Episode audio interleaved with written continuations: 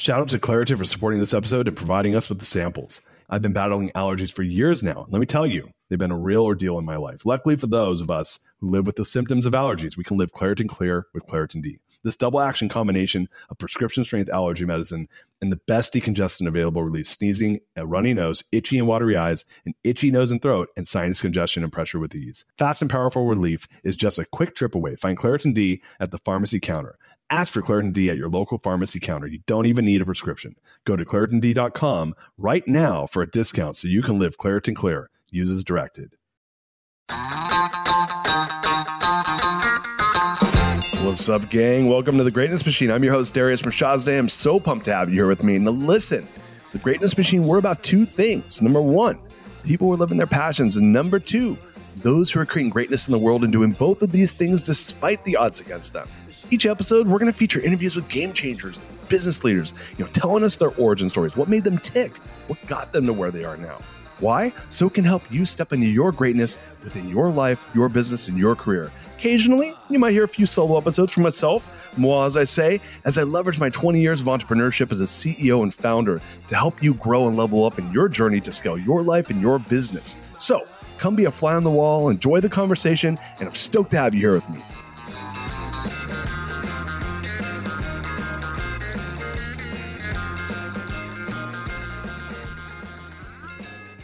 Guys, welcome to the Greatness Machine. I'm your host, Darius Mirshahzadeh, and my gosh, do we have a guest? My main man, NHL Hall of Famer, my brother from another mother, Chris Pronger's in the house. Darius, how are you? Oh man, dude, I get you know one of the reasons I like to sing before the show is I get a massive endorphin rush Yes. knowing that I'm getting after it with a good friend of mine. So man, little blood flow. I love it. Dude, uh, dude, brother, I'm so glad I'm so glad to have you here. Thank you for Thank coming you. to the show. Thanks for having me.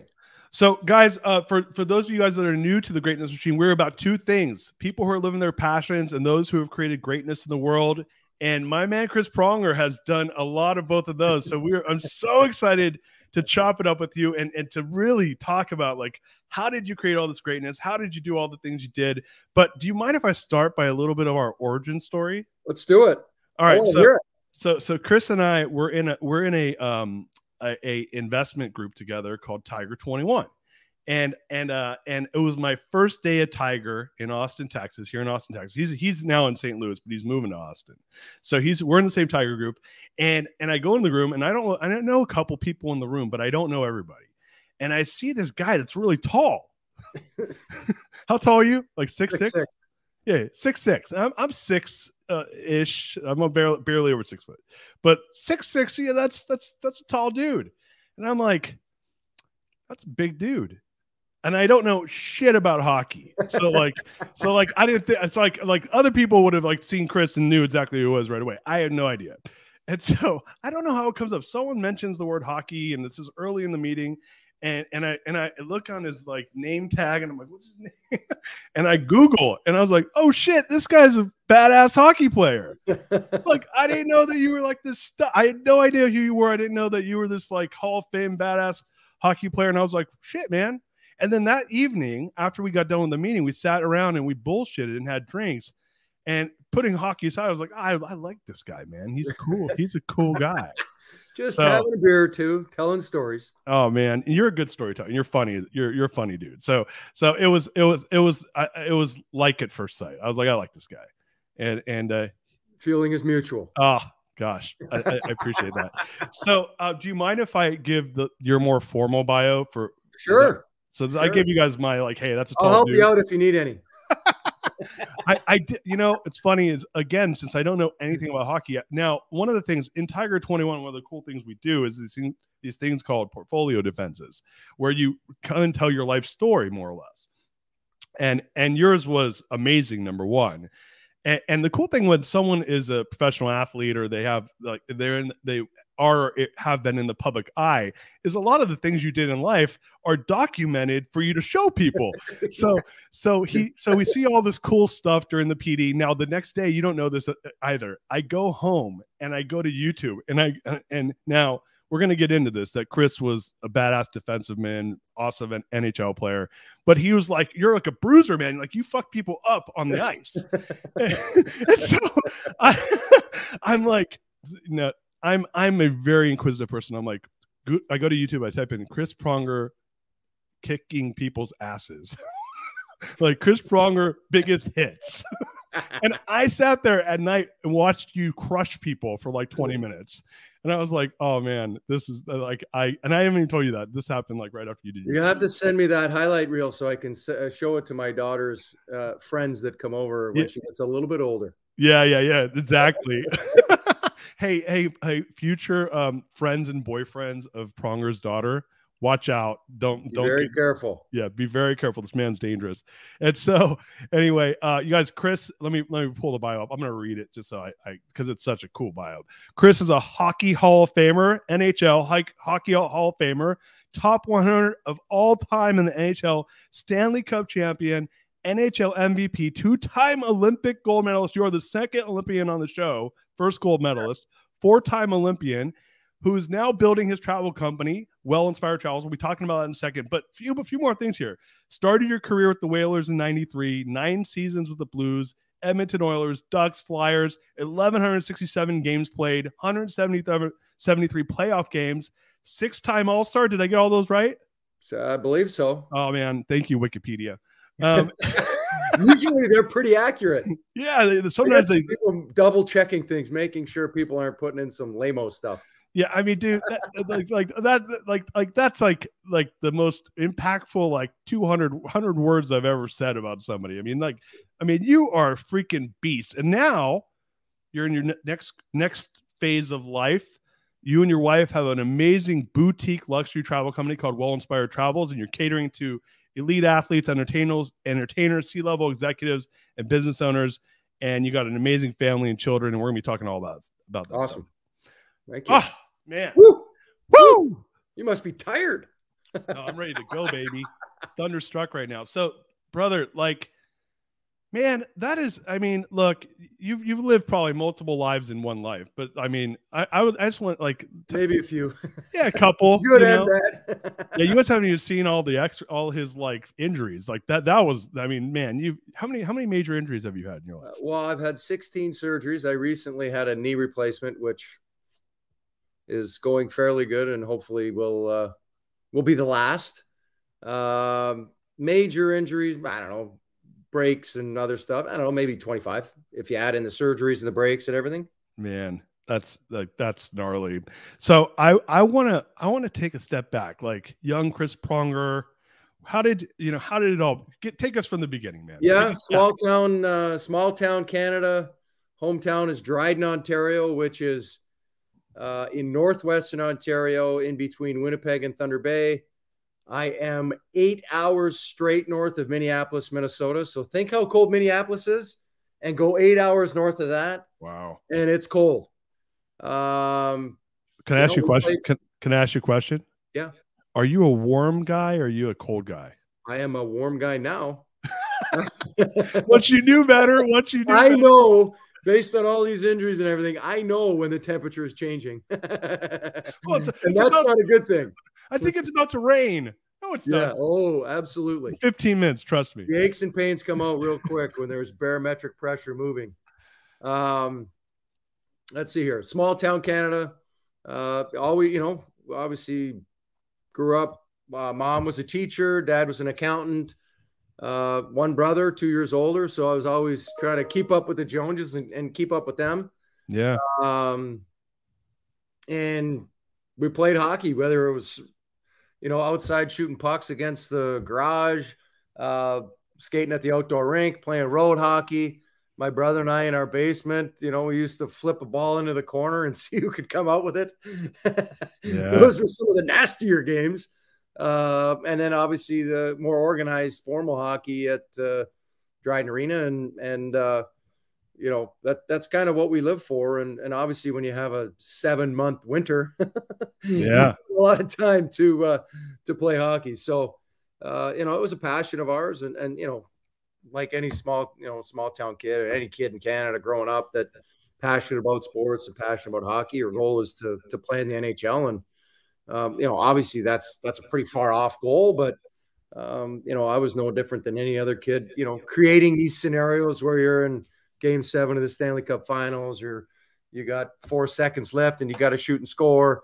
You know, you make up all these things in your head, and and uh, so I, you know, I lived back home till I was 15, and then uh, moved away from home to go play junior hockey in Stratford for a year. Mm-hmm.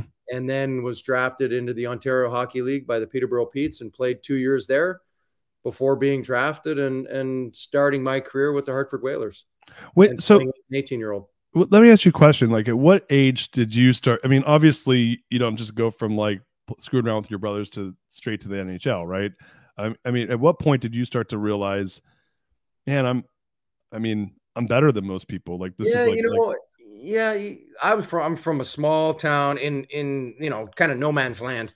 So from a, a lot of the higher end competition is down in the Toronto area, or Montreal, Vancouver, you know, the bigger cities and in Canada. So for us, you know, you're you're playing in your own little area and you're, you know, you're pretty good and and you didn't really have anything to compare it to. mm-hmm. Um, you know, I played in a number of Ontario Pee Wee championships and things like that to kind of get a gauge as to, you know, what the other kids in in in our province were like.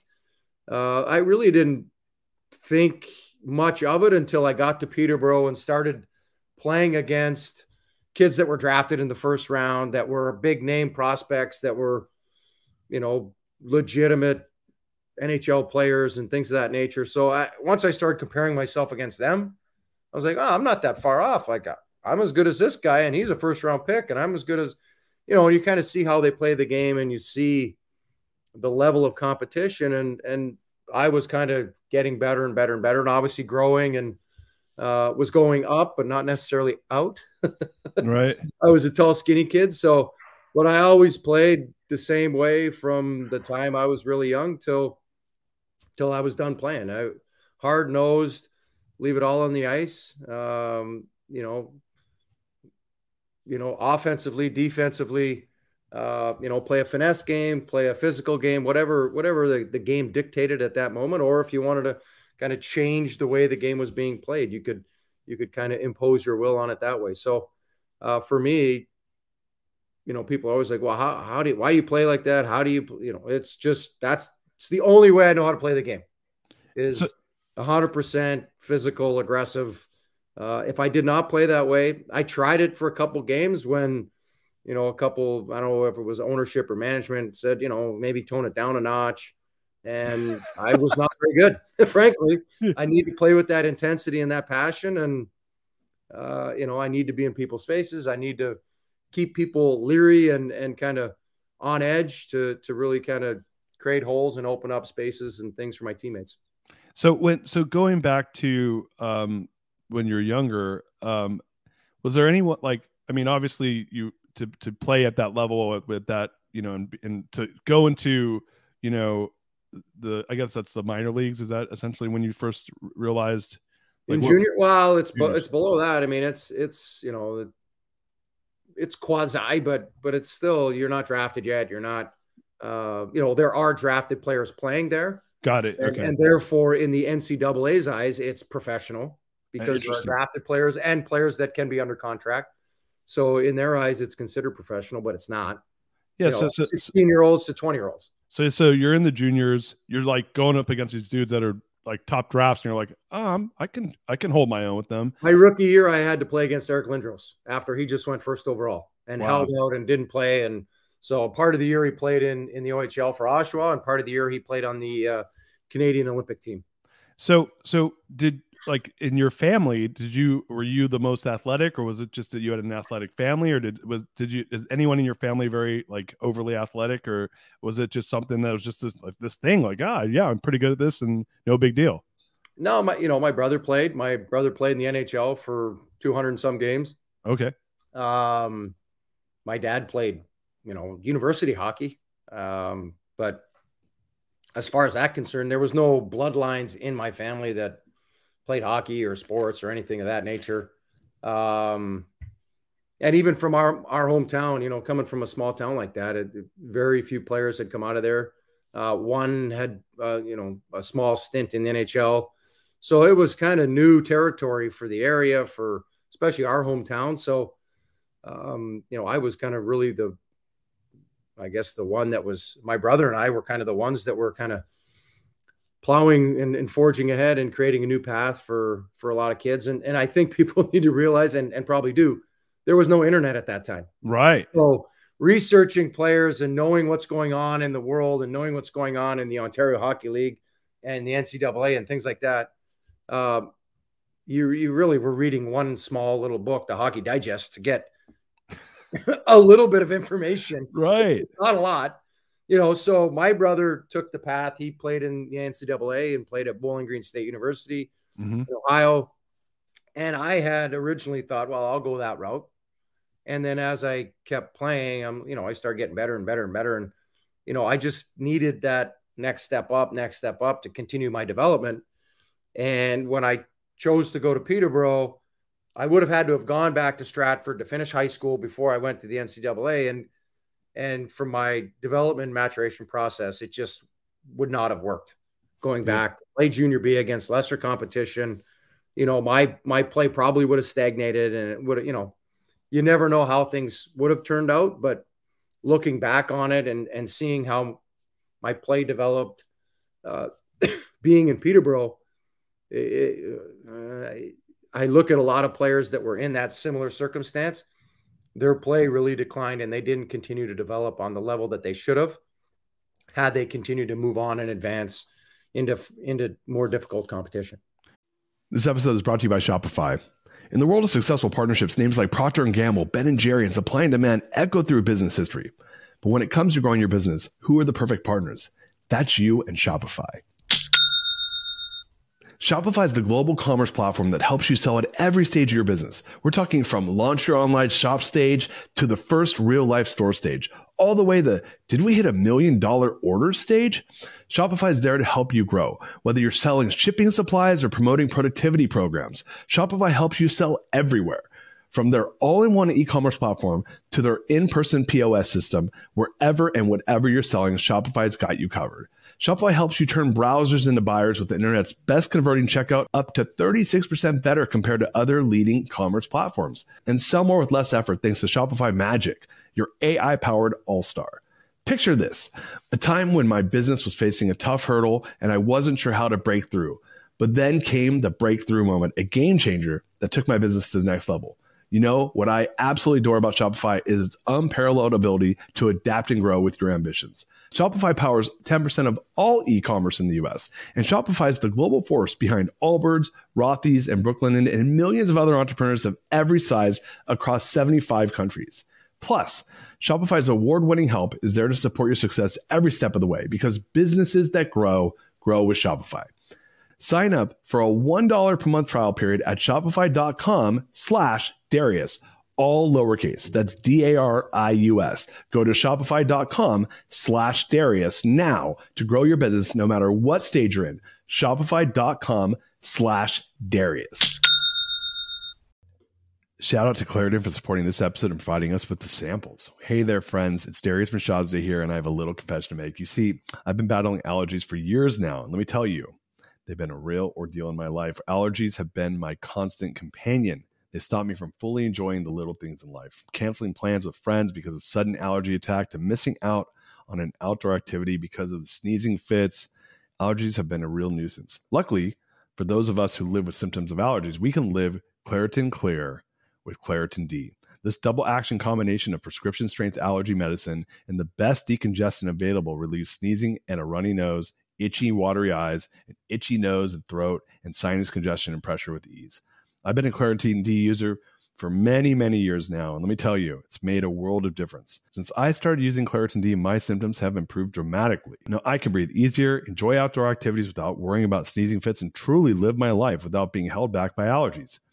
Ready to live as if you don't have allergies? It's time to live Claritin Clear. Fast and powerful relief is just a quick trip away. Find Claritin D at the pharmacy counter. Ask for Claritin D at your local pharmacy counter now. You don't even need a prescription. Go to ClaritinD.com right now for a discount so you can live Claritin Clear, uses directed.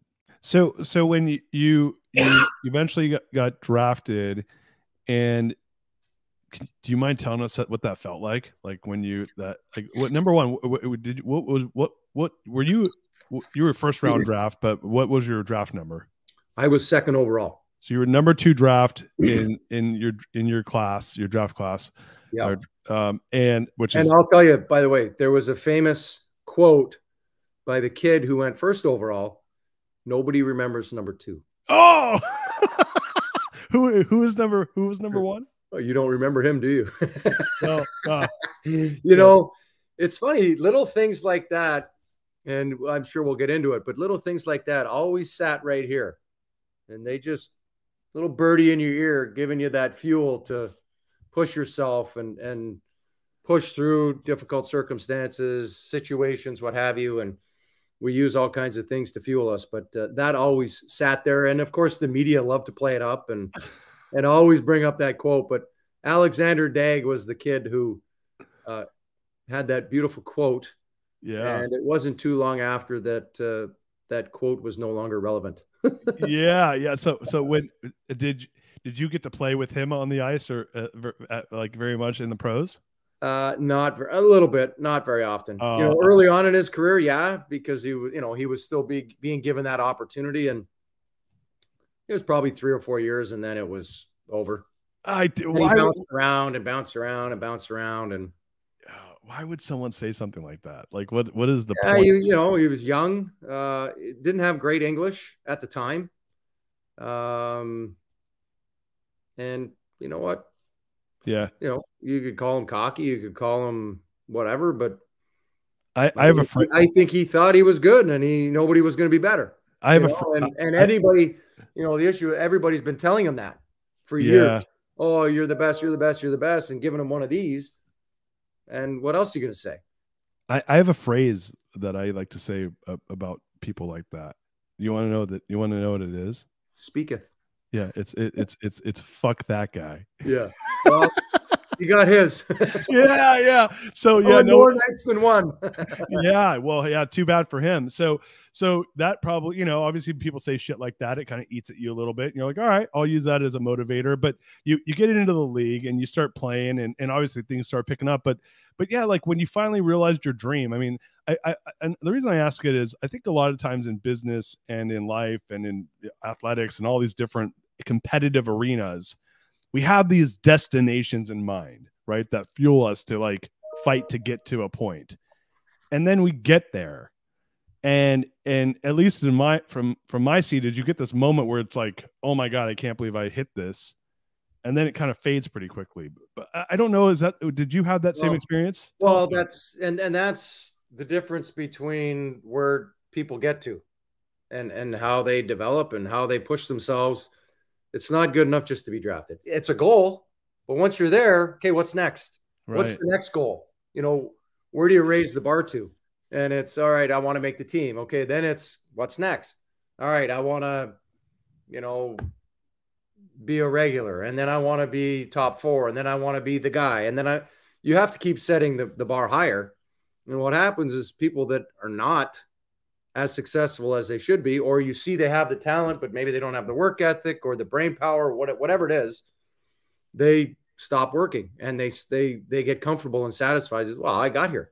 Well, that's not good enough, you know. And I used to always tell players, I'm like, it's not good enough just to be here. You're you're not getting paid just to be here. You're getting paid to win games, and if you win games, your stats are going to be there, and therefore you're going to get paid. And guess guess what people want? They want winners, and therefore they will pay you more because you're a winner. yeah. And you try to explain that to people, and I hate losing more than I like winning. It's Yeah. just, you know, you have to understand what fuels people, and and you know, eh, some people it's money, some people it's success, some people it's you know notoriety. Um, you know, you have to kind of understand everybody, and kind of. I didn't, I didn't need the coach to give me a pat on the back. I didn't need, you know, as my career went along, I didn't need him to yell at me either. You know, it it it was more like I know when I made a mistake. I'm my own worst critic. right. I hate making mistakes, Right. and I'm going to ride myself into the ground. I'm treating myself worse than I know you will. yeah. And as I drive myself, it's all right. Recover from that, figure out what happened, don't make it don't make the same mistake and and continue on and you know i think people have to figure out in their lives what avenue drives them the best mm-hmm. which outlet and use it to the best of their abilities. And, and a lot of times people are unable to figure that out. So so going back to yourself like you know you're you made the league and and then you know obviously the bar kept getting raised. What like for yourself like when you started approaching that obviously there was a massive competitive spirit. There's no question about that but like like what do you think i mean i got to assume there's tons of guys in the league with a massive competitive spirit that don't have the stats you have that don't have the the accolades you have what do you think if you were looking back retrospectively now and saying okay i did something that almost nobody's done right? Like how I mean, how many people have played in, in NHL in the lot in the time frame that you played? Thousands, I'm guessing. A couple thousand, yeah. Yeah, and yeah. and how many?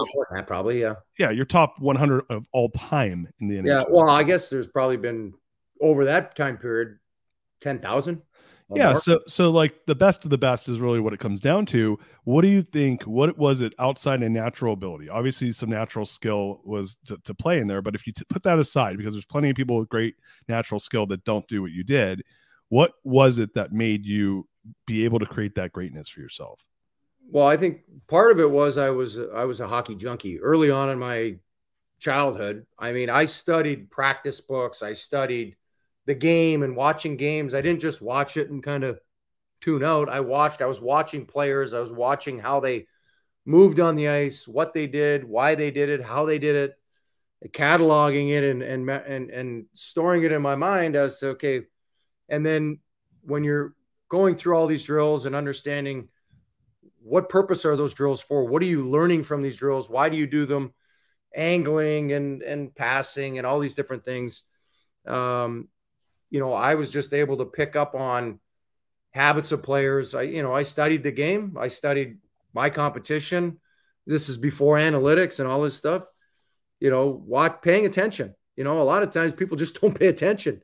Mm-hmm. They don't listen and they don't pay attention. And they don't watch who are you playing against? What is their favorite move? When they're coming down the right side and they want to cut back in the middle, what do they try to do?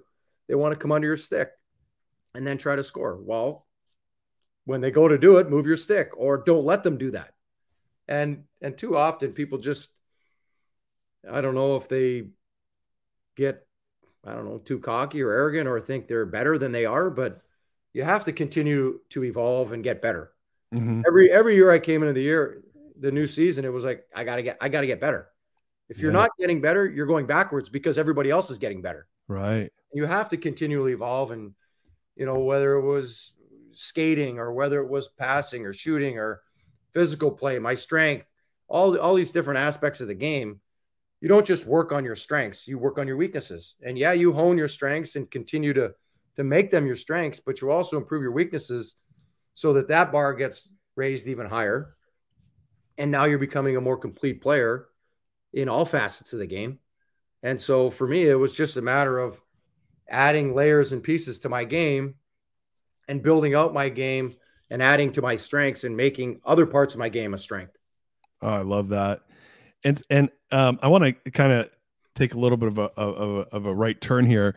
You know, I think a lot of folks, you know, when they imagine the life of a professional athlete, right, especially an elite professional athlete, someone that's really doing well in their career, they they think of like man like you're like a rock star like you you you know you you you get to go and you know i mean I, i'll be honest like when i watch you know your the the the the YouTube video that I was talking about, like one of the coolest parts of it was hearing the crowd. Like I was like, man, that was his that was going to work. right? Like yeah, like, like, yeah. like like what what did that feel like for you?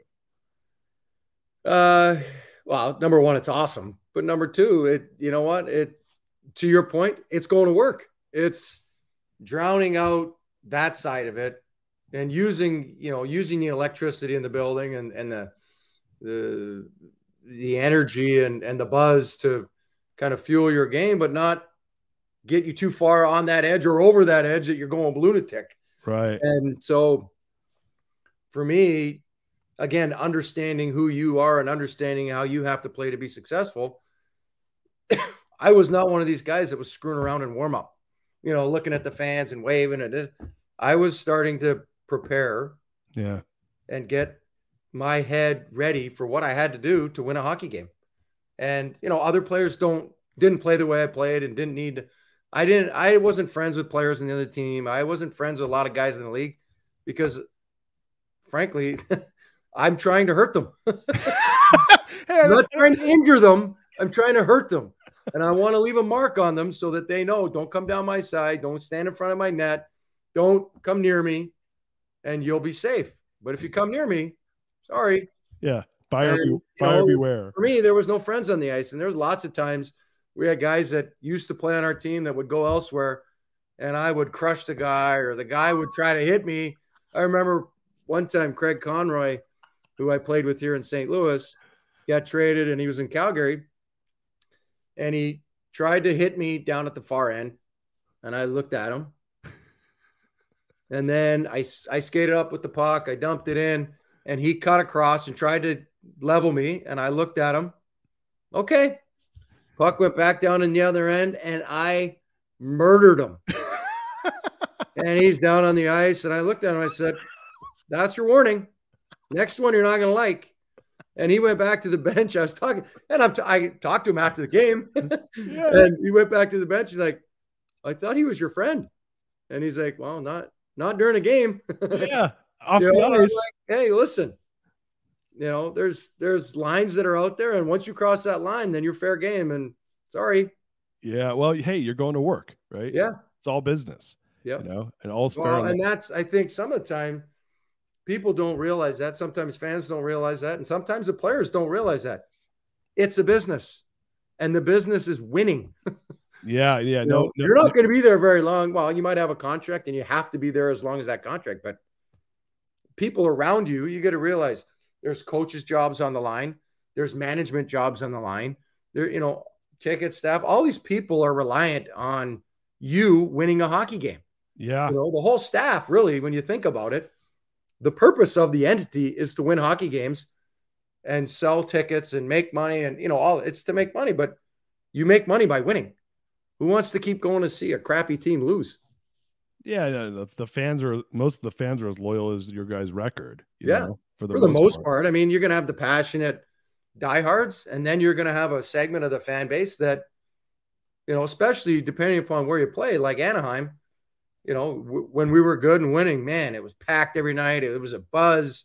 We had a fun team. We had a tough team, a, a goal score. You know, we, had, we could play any way you wanted. And once that goes away, people are like, well, I got the beach. I got this. Like, you know, yeah, there's other things to do. Yeah. People in Orange, listen, I grew up in Anaheim. I was born in Anaheim and I grew up in Orange County. And those fucking people aren't loyal. no way. Like they got the Angels, you know, like they, they never, you know, the, yeah. the, the Rams left them, the Raiders left them. Those guys, they they're as loyal as their options, you know. you know, and that's so that's what you're dealing with. So you gotta really focus and hone in on okay.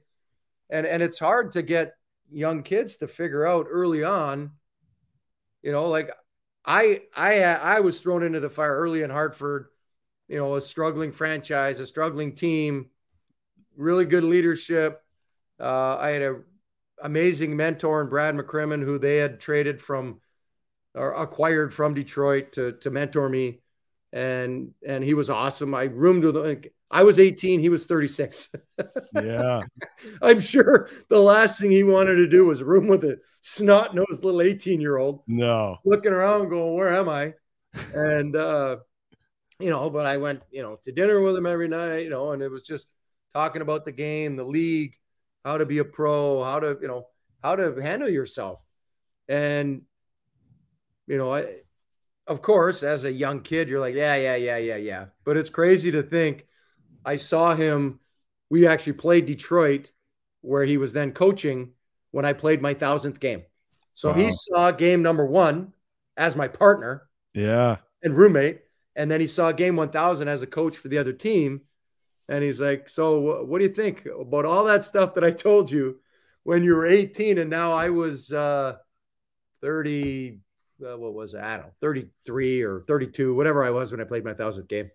And he's like, What do you think? Everything that he told me, bang on. Wow. And then, but as a young kid, every kid's the same.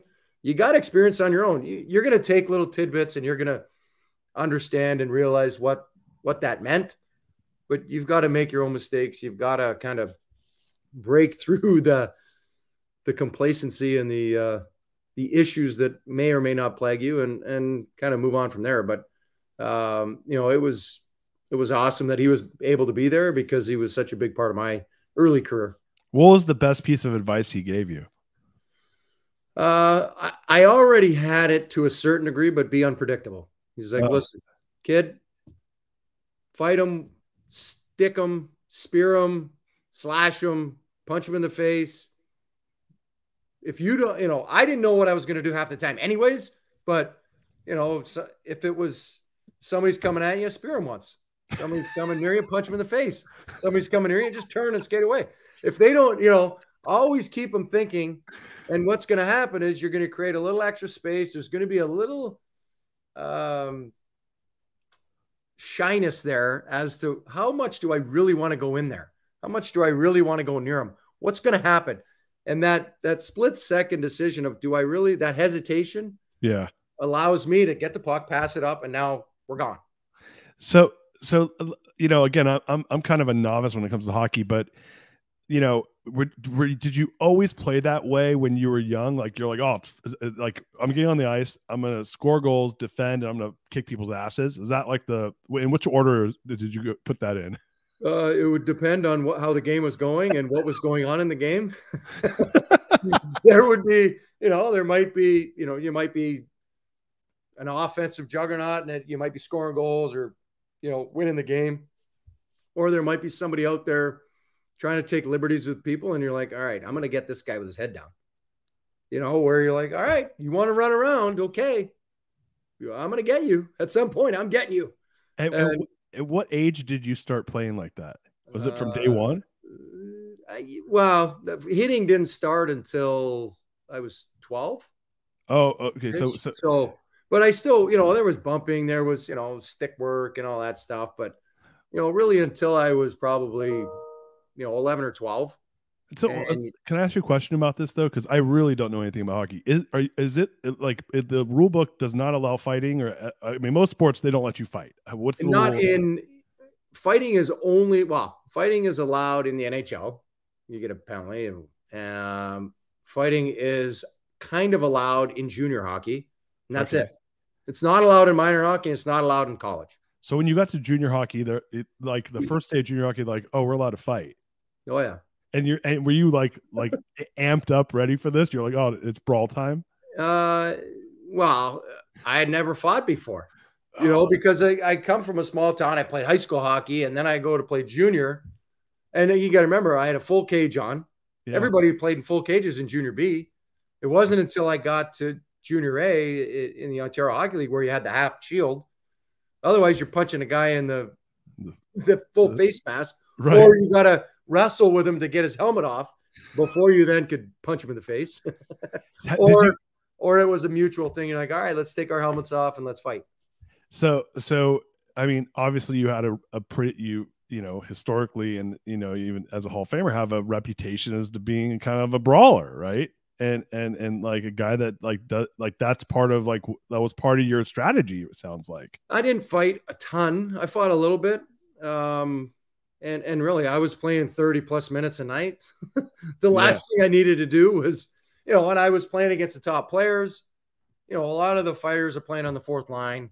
A lot of the, you know, I just I never played against them. And number two, I'm like, why am I going to fight this guy? He's going to get three minutes today. So it was more about just like like less well, a little bit of common sense and a little bit about all right, like what good is this going to do for me? Right, right, well, right. Yeah, if I need to do it to protect a teammate, yes. If I need to do it to protect myself? Yes. But outside of that, I'm not going to waste my time or effort fighting this guy if it doesn't serve my team a purpose and it yeah. doesn't help our team win a hockey game. At the end of the day, it was about winning. I was just always focused and always kind of game planning for how am I, how are we going to win this game.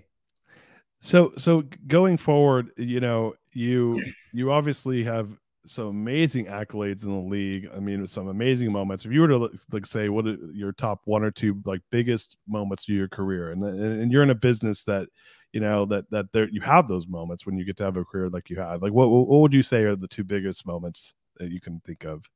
Well, the biggest moment was winning the Stanley Cup. It's something that you know you dream of your whole life. You know, especially growing up when you know when I was growing up playing hockey, the Olympics were not really an option. Pros weren't allowed to play. Right. So I didn't grow up thinking, oh my God, I won an Olympic gold medal. I was always grew up, oh, I'm carrying a Stanley Cup around and, you know, hooting and hollering and doing all that. And um, the year we won in Anaheim, I had played in the finals the year before and lost in game seven with Edmonton. Yeah. So there was that bitter taste in your mouth.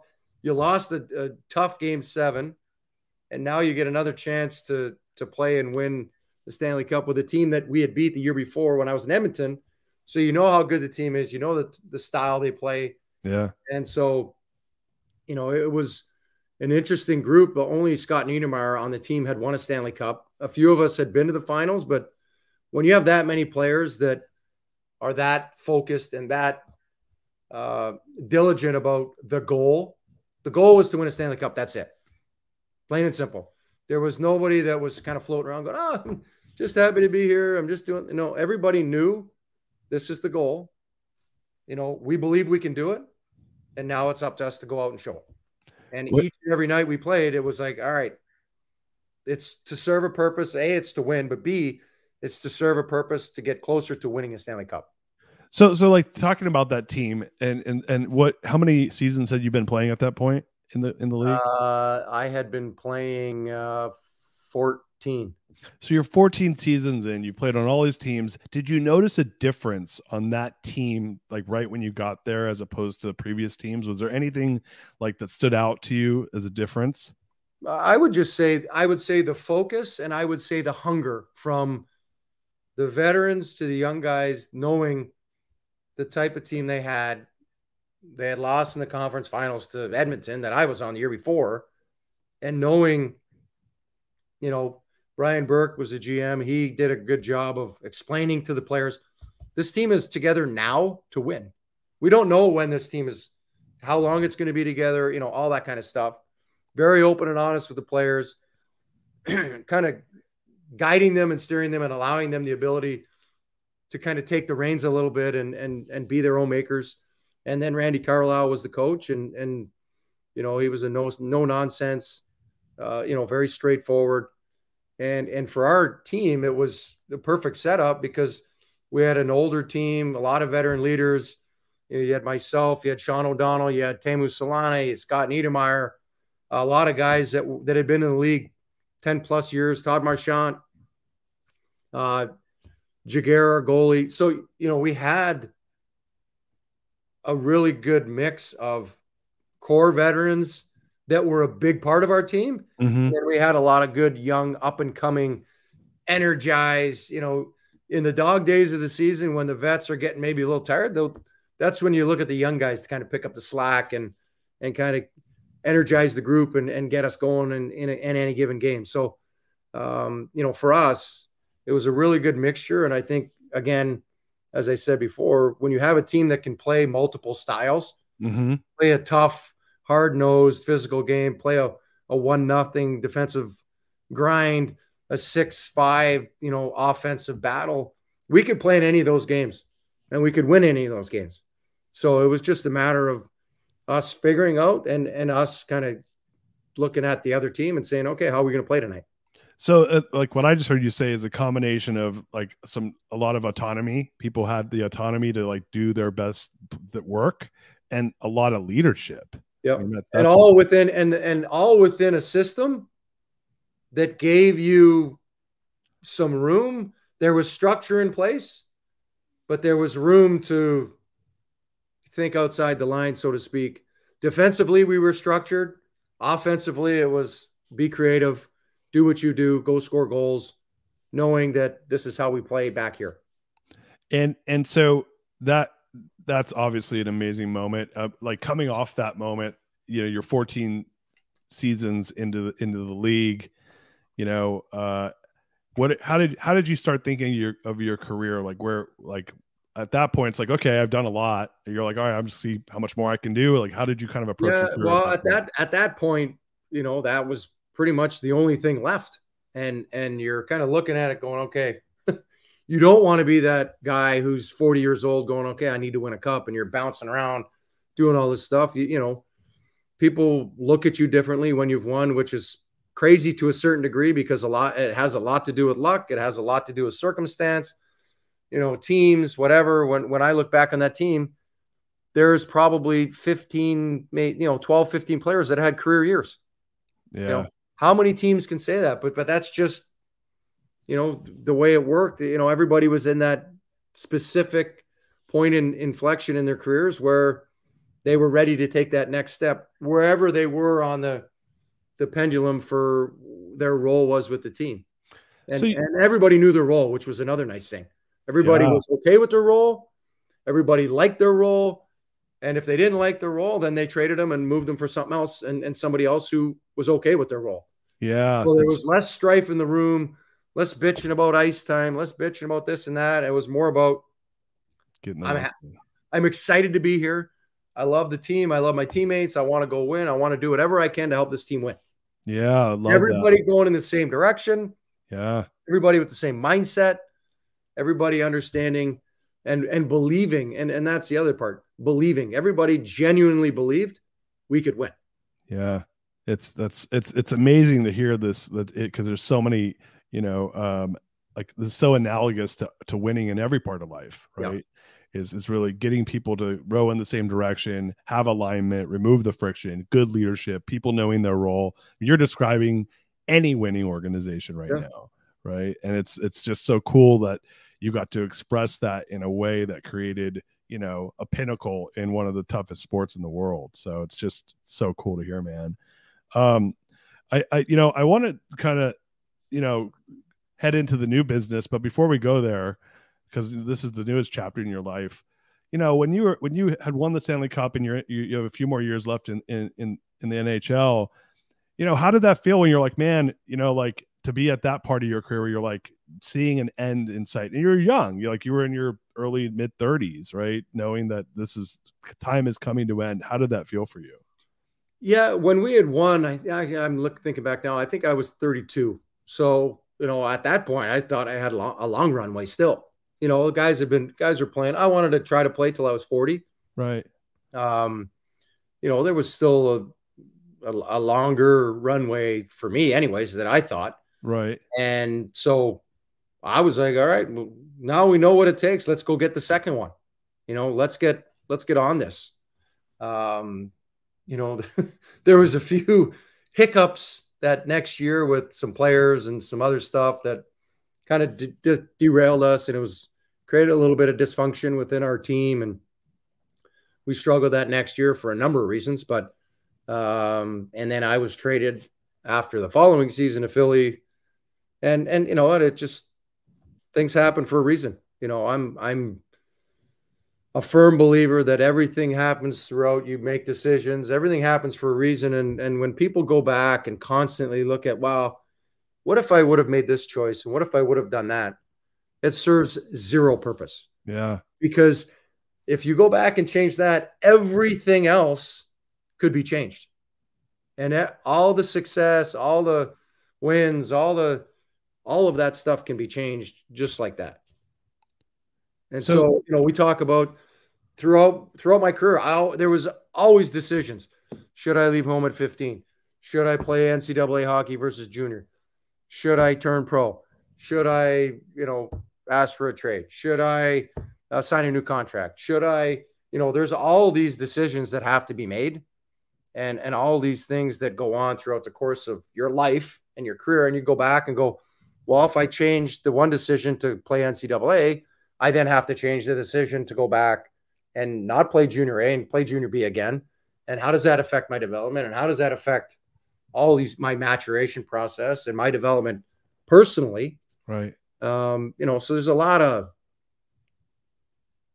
relevant and irrelevant things that can happen that you really struggle with. And people always go, people that are either at a crossroads in their life or they're you know, having a midlife crisis or whatever, they always want to go back and make a different decision. And you're like, you got to look that way. Yeah. So Can't be, there's nothing back there for you. yeah, I love that. The only thing back there are life lessons and learning lessons. Yeah. Everything else is that way. Yeah, so I, I there's like an analogy. It's like there's a reason why the front windshield's big and the rear view mirror is small, right? That's exactly it. right. yeah. Yeah, I love that. So, Yeah. so you know, sounds to me like you trusted yourself and and kind of rolled with the punches. You know, no, like no pun intended, but to Yeah. to to to really like hit that pinnacle in, in in an illustrious career, and and and then ended up in Philly, had a couple great years there, and then you know, how did it feel when you were finally said like what like I'm done? Like what what did what did that feel like for you? Because this Well, is a I big- got injured. I had I got a stick in the eye. I had a bad concussion, eye injury, and you know that was kind of the end of it. It took me a couple years, a to get healthy, but b to kind of accept. All right, I'm done, and to stop watching the game as a player Mhm. and watching the game, picking it apart and dissecting it in that way, and then kind of looking at it more from a a scout's eye or from a manager's eye and looking at it going, okay, how are we playing? How can we fix it? What types of players can you add? And and so you know, I was at that point there where I, I had two passions growing up. One was to play the game of hockey and play in the NHL. right. The second one was to either be a manager or president of a hockey team or own my own business. And at that point, I decided to to work on trying to be a president GM of a team, and you know, spent six seven years kind of plying my trade and kind of learning and and and understanding the the business side of the game and um, you know really kind of digging in deep on the financials the you know the the the different nuances that you have to look at as a manager and and you know short term long term how that all plays out. And at the time the game was changing uh, obviously analytics had come in and and and changed a lot plus the salary cap plus the finances and and how you move money around uh, to pay players and things like that. So it was you know a lot of it can be simplified but a lot of it you just need to kind of dig in and learn more about it. And and kind of just like I did as a player, add to your strengths. Well, that add to your strengths and learn, uh, continue to evolve and Right. continue to add things to your repertoire and and begin to learn about the the new side of the business, the this non-hockey side, because really it's all about business. And yeah, you're picking players and doing all things like that, but a lot of it is really, you know, the business side of it. So, so you you spent a few years on, on the business side of it. At, at, are you? I know you still do some stuff uh, in in media and and in the league. Um, is that still something that you're going to try to pursue, or you're like, no, I'm I'm all in on my business now? No, no, no. We're, you know, I'm 100% in on the business. Um, you know, it's a passion of ours. It's something that we feel uh, we provide a certain niche and and have a a path for people to continue to a get better from a from a physical perspective, but more so from a mental perspective, and and really whether it's decompressing, whether it's taking a you know 48 hour break, whatever it is, um, as an athlete and, and, and now as a business owner and, and, and person, understanding the mental side of it and how quickly things can shift and get out of whack. Uh, you, you have to be more cognizant to the mind, body, spirit, and, and really, for me, when I got hurt in Philly, I spent part of those two years traveling and, and, and trying to get healthy, both physically, but but more uh, mentally, and and kind of getting past. All right, I was already transitioning. You know, probably halfway through my career, I was already transitioning out of there's Chris, the hockey player, to Mhm. there's Chris Pronger. Like I, I was not a fan of. Oh, he's a hockey player. Yeah, More than a hockey player yeah, of course. you know and so a lot of times athletes either buy into that or they can say no that's not accurate and and early on yeah you're going to get the fame and the notoriety because you're joe blow basketball player or you're a joe blow baseball player or what have you but at some point you're no longer that person Right. You're no longer in the limelight. You're no longer the the guy on the pedestal. You're some old retired guy. Yeah. And a lot of people, that's where they struggle when they allow themselves to be this person as a hockey player and not a person. They struggle with the lack of notoriety. They struggle with people not treating them like, oh, there's so and so. Well, people, you know, like there's lots of kids here that never saw me play. They don't know my name. They don't even know who I am. Yeah. And their parents do. right. Well, it, it, it's funny. I think you're speaking to having your identity tied to your business or your Yeah. career, right? And and it, at you know in your 20s and 30s, your business was the business of being one of the you know best defensive men in hockey, and that was your and but what you're saying is I didn't tie my identity to that necessarily. Like that was my job, and that's what I did, and then I moved on, and I'm still me.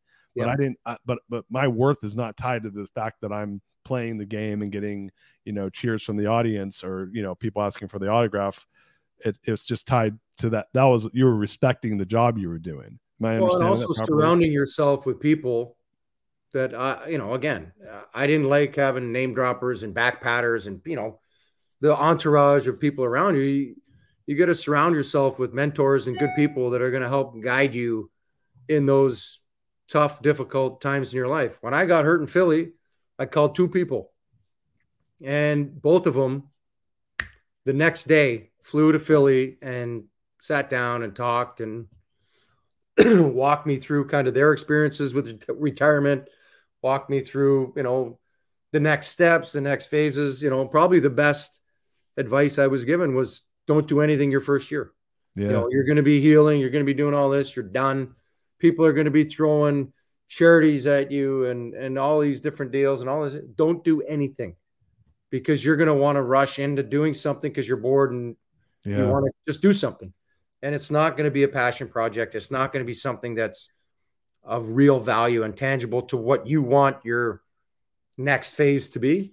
And, you know, it's it's amazing to look back and go, okay, think about all the different things that were put in front of me and presented to me. And I don't know if any of those are around today yeah outside, outside of some of the you know charitable endeavors and things like that outside of that stuff which everybody has their own charities that, that are near and dear to them and, and things like that. And um, you know but you have to pick what's what you're passionate about so that you're invested in it and you want to help and you want to do good.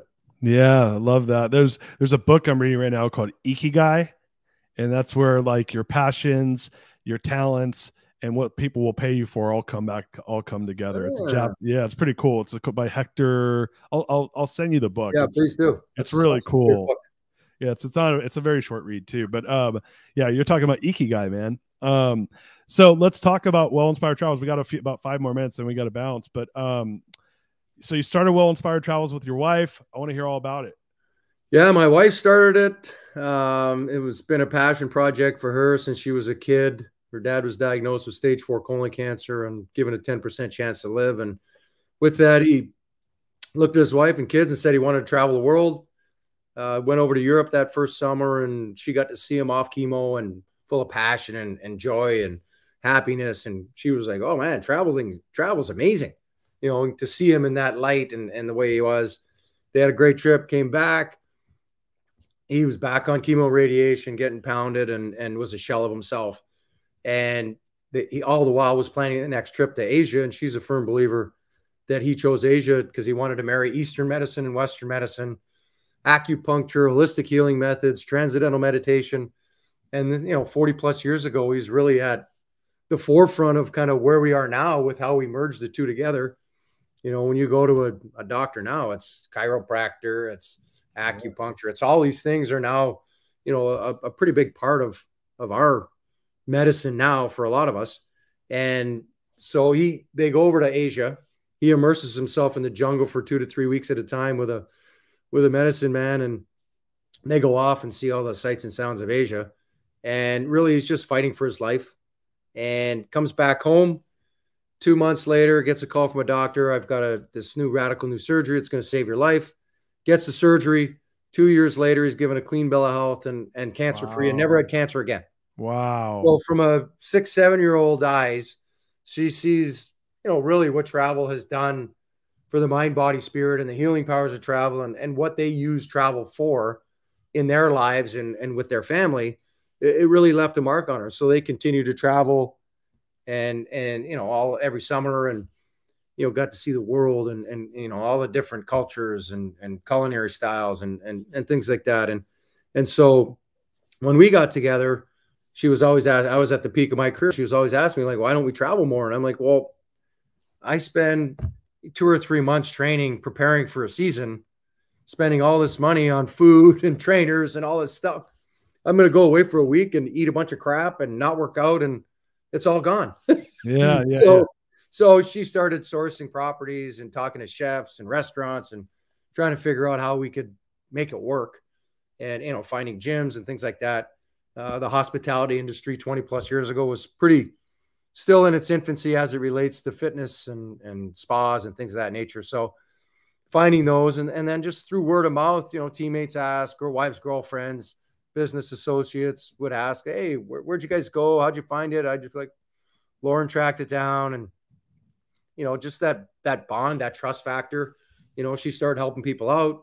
And then when we got to Philly, Instagram was, you know, social media was kind of in, in, in its beginning of its heyday. And, um, you know, she had a little private account and, uh, you know, again, we she'd post pictures of our travels on there and things like that, and people would just ask, and she started helping people with that. And, and again, because it's, you know, that, that, that trust factor and bond of being in the same shoes and understanding what they're going through and dealing with, you know, she started doing like 20 or 30 of these. And then, you know, you know, the light bulb moment comes off, there's something here, but, yeah. but at the same time, you got three young kids at home. I get hurt.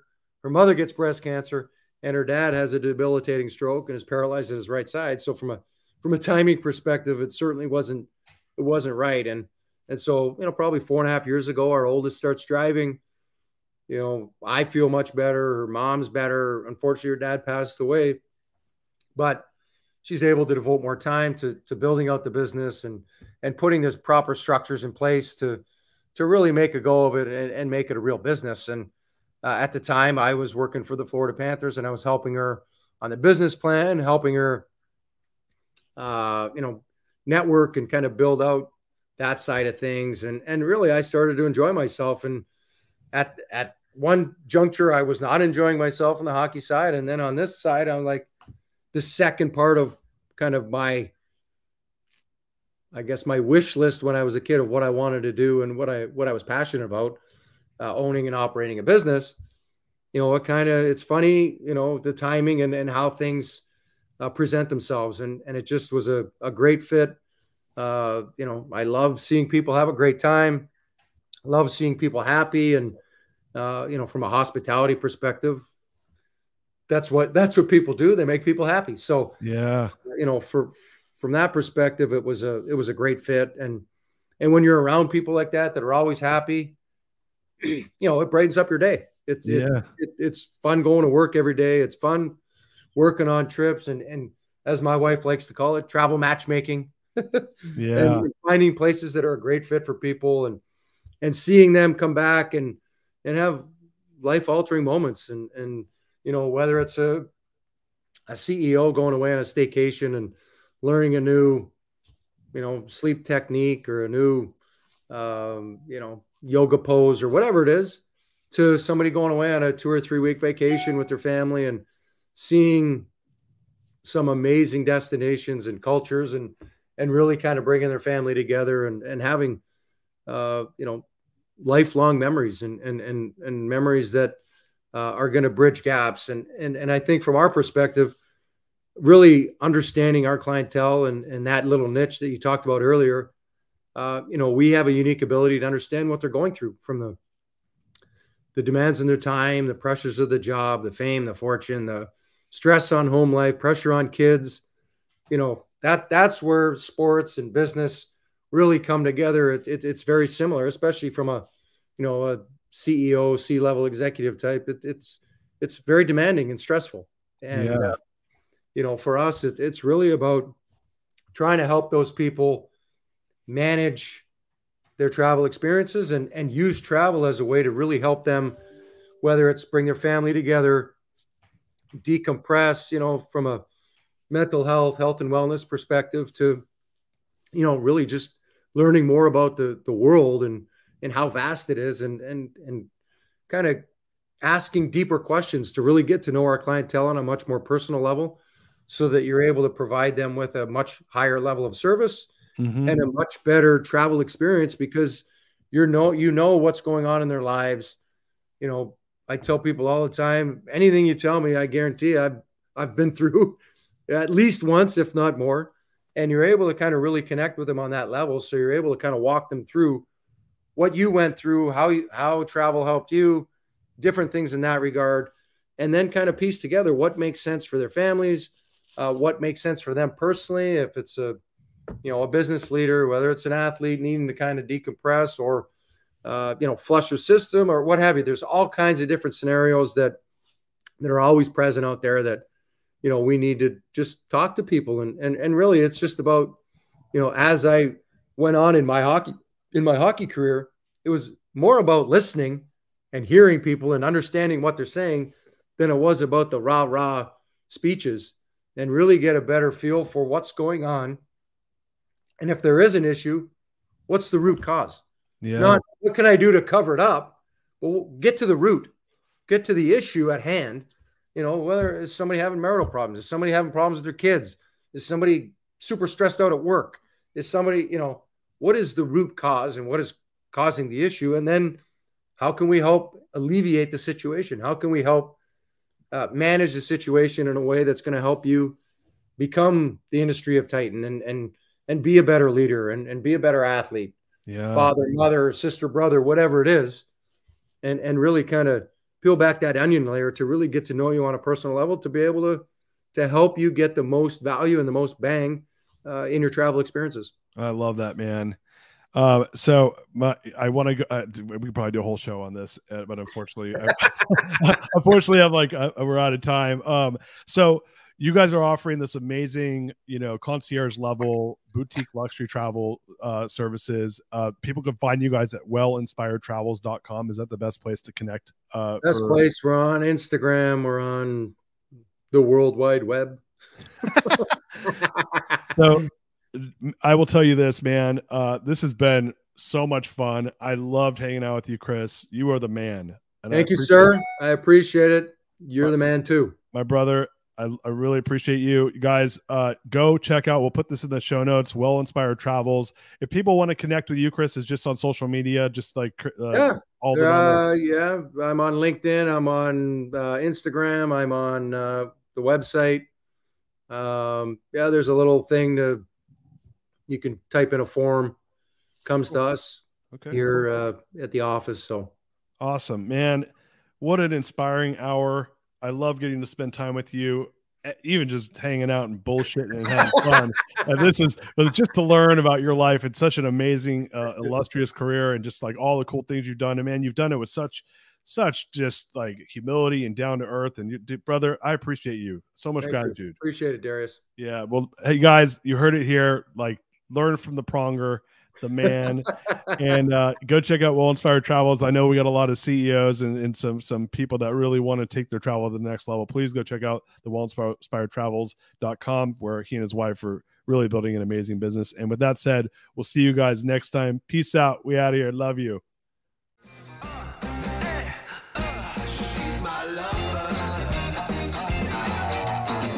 You are listening to The Greatness Machine, and that's a wrap for today. Listen, if you love what you heard, subscribe to the show on whatever podcast platform that you're tuning in on so that you don't miss any of our future episodes. We have tons of great people coming on, and we're, we're stoked to have you here to enjoy it with us leave us a review. Tell us what you love most about this particular episode. We love getting the reviews. We love to see what you guys love most.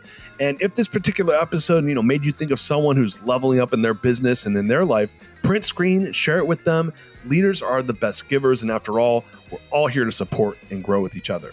And in case you want to see some of the fun behind the scenes shots or some of the things that we're doing, I'm actually writing about this in my weekly newsletter. Go to www.therealdarius.com and subscribe to my newsletter. We're talking about fun things like business and life and mindfulness and cryptocurrencies and gosh, I don't even know everything and anything, but it's tons of fun stuff I write about. I try to get it out on a weekly basis.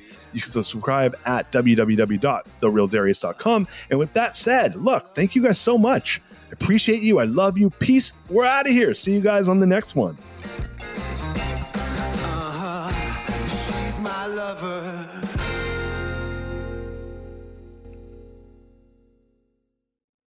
This episode is brought to you by the Yap Media Podcast Network.